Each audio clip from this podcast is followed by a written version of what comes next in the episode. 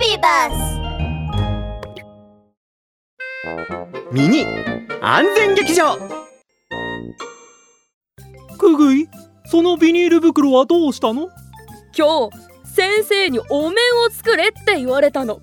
でも僕は不器用だからかっこいい模様のついたビニール袋を頭にかぶせようと思って。これでお面の代わりになるでしょ？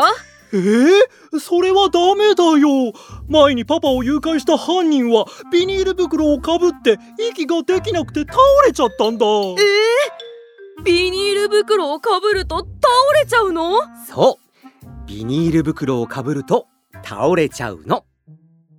ラブール警部のワンポイントアドバイス。